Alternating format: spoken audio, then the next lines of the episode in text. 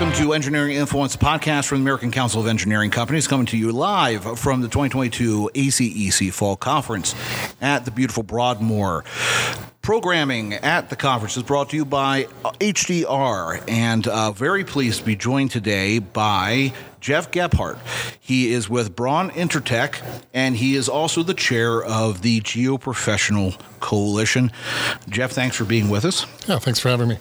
So this is uh, welcome to Colorado too. I hope you're settling in. Love it. Uh, it's it's a beautiful. The, the, the weather seems like it, it was cloudy and now it's bright and beautiful, and it's it's great to be here. So I know that you spoke with us back in the spring, and um, you had since then. Um, you participated with the coalition's strategic planning session, and um, Michelle Kroger, of course, is on board as our director of coalitions, and she was part of that session as well. And um, you know, she mentioned, you know, talking to her, you know, that going through that whole process had, you know, it really gave her kind of a broader sense of what the coalitions were about and, and all of its impact on on ACEC. Um, how did that translate for you? How, how, what was what was the big takeaway for you from that strategic planning session? Well, I really enjoyed sitting down and, and having that, you know, to run through the whole strategy planning session yeah. to really understand kind of where we've come from, where we are, and then really look at where we're going. Um, the Geo Coalition is relatively new compared to the other coalitions, four or five years um, in existence, and you know we've got a couple unique um, strategies that are unique to, to the Geo Coalition. And, and I really enjoyed how the other coalitions, the ACEC staff really embraced what Geo is trying to do because we're not pumping out products. We're not pumping out um, um, best practices per se or um, or uh, templates for for uh, proposals. You know that stuff's out there. Um, we have a uh, um, uh, you know that that that isn't what necessarily we're best at. We want to look at business strategies for the geo professionals within ACEC yeah. that are um, the risks that are unique to to Geo. So, so I really enjoyed how the other coalitions really embraced what we were trying to do and built help build the strategy that was broad enough so we could do what we needed to do under the umbrella of the coalitions. You know, that, that that's one of the big, I think, benefits or values of the coalitions coming together like that, right? Because as you mentioned, Geo, you know, the focus of, of, of the Geo Professionals Coalition isn't the same as the others. You know, small firm, you've got your structural you know, everything together. Everybody's kind of got different focuses and, and objectives, but when you come together, you're able to kind of bring everything into kind of focus and, and, and kind of shape what works best for everybody else. And it's that nature of, of information sharing and that more collegial atmosphere that makes the coalitions really beneficial. I mean, you know, could you speak a little bit about, you know, that what you feel is the benefit of the of the coalition membership in that regard of that ability to meet with uh, firms in the same practice area and then if you're able to get together in a, in a larger kind of share that across specialties in engineering yeah i think there's a couple very unique things about the coalition, and, and specifically, I'll, I'll speak to Geo. Um, you know, Geo has very specific risks. Mm-hmm. Um, we're typically a subcontractor uh, to other ACEC firms, so um, having them understand the risks that we have, the you know the soil is very is unknown. Typically on a construction site, it's one of the riskiest pieces of a, of a construction project.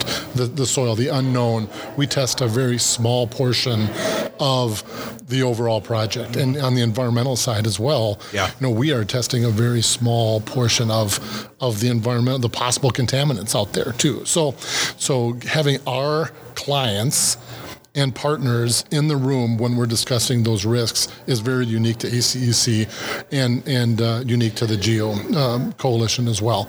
And then and then honestly, it, it's engagement. Yeah. Um, you know, you we we see you know a high percentage. I don't have the actual numbers, but a high percentage of the PAC funding mm, is coming yeah. from coalition. The, like the vast in, order majority, yeah. In order actually, that is one thing that's remained constant is the PAC is I mean, the representation from the coalitions and the PAC is outsized. I mean, given the size of the coalitions. Right, and I think that speaks to the engagement that you know we meet monthly and really discuss critical issues of the Yeah. business of geoprofessional, environmental, geotechnical, materials testing, non-destructive examination, and that keeps people engaged and gets, pe- it keeps people engaged in ACEC. What we're trying to do, the advocacy point, a part of ACEC, very unique to other business groups that, Yeah. that I'm part of. Um, so, so, so I think ha- having our clients in the room to discuss these pertinent topics, and having the advocacy piece is extremely unique and really um, keeps me engaged and, and, and a benefit of a coalition. I mean, really, you just hit the nail on the head as far as why people should get engaged with coalitions. But if you meet somebody in your specialty who isn't part of a coalition, I mean, what's your usual elevator pitch to say, hey, you know, you're missing out? Yeah. Uh, so so typically, so we have a lot of companies that are part of the coalition but not engaged. I Yeah. think that's the first the first piece is let's as I talk to the co- the the companies that are members of our coalition that plunk down the 200 bucks or 300 bucks whatever it is and um, but they're not engaged. And so I, I say hey there's there's a lot we want to know your story. We want to know what's important to you. Yeah. Um, you've got this unique opportunity with this newer this new geo coalition to talk with our clients to to um, talk with our advocacy folks and fix some of these issues that we've been complaining about for 50 years. Yeah. Um, so that that's the first step, and then uh, if I've got uh, competitors, colleagues in the geo professions that aren't part of the um, the coalition yet, it's, it's kind of the same story. Is is you know, hey, you know, stand up and be counted. You know, you've got pro- you've got unique issues. We have unique issues. We're solving them together. We need help to solve these together. You know, if you want to, you know, if you want to solve these problems, let's do it as a team. And what are I mean, given that, given the fact you know, talking about challenges and meeting as a team and kind of like the, uh, surmounting these you know challenges together, you know, what are some you know challenges that are facing Geo right now? Well, I think there's a lot that are are consistent with ACEC, um, but you know, there's there's um, we're we're typically have a very high risk portion of a construction Yeah. project, like I talked about before, and uh, ma- making sure our clients understand that we didn't put the soil there. Yeah. we didn't put the asbestos, you know, on their project site, and um, because we're we're here as part of the team to, to help clean that up. And okay, we find some bad some bad stuff. We're we're here to help, and um, you know can, you know work through these these issues um, as a team and not not uh, um, you know laying blame and, and that kind of stuff for um, for let's say bad news Yeah. but but stuff that, that they would have found eventually so I mean I think that's one thing kind of the, the risk sharing and the risk identification Well, what, what I mean, how, how's technology helping to kind of defer some of those risks, or how's technology kind of uh, lidar and and the like, you know, the use of different technologies helping to maybe alleviate some of those issues? I mean, is that is that the case, or is it more of just hey, here here are new tools in the toolbox that we need to leverage that we can actually help mitigate risk or increase benefits to clients? Yeah, sure. I mean, technology is always marching on, and and we're utilizing lidar, like you said, drones, um, instrumentation, accelerometer, you know, that type Yeah. of stuff. Um, um, and and uh, and, and kind of you know working with the clients to, to make sure those are utilized correctly. Actually, funny you should mention we are doing a roundtable with the the surveyors um, to talk about how we can better incorporate lidar and some of these survey Yeah. In in what we uh, what we do. And like my company, we're not surveyors, but we do a lot of monitoring. Yeah. So how do we partner with other uh, professions to make sure that the product is consistent, high quality, and, and exactly right for the uh, for the client? Now, to go back to your question about lidar, so I mean, there's there's all kinds of um, a- applications for these technologies. You know, utilizing drones with lidar to monitor stockpiles Yes. of uh, uh, clients' um, uh, uh, rock or, uh, or sand stockpiles to see where they're they're losing and manage those things.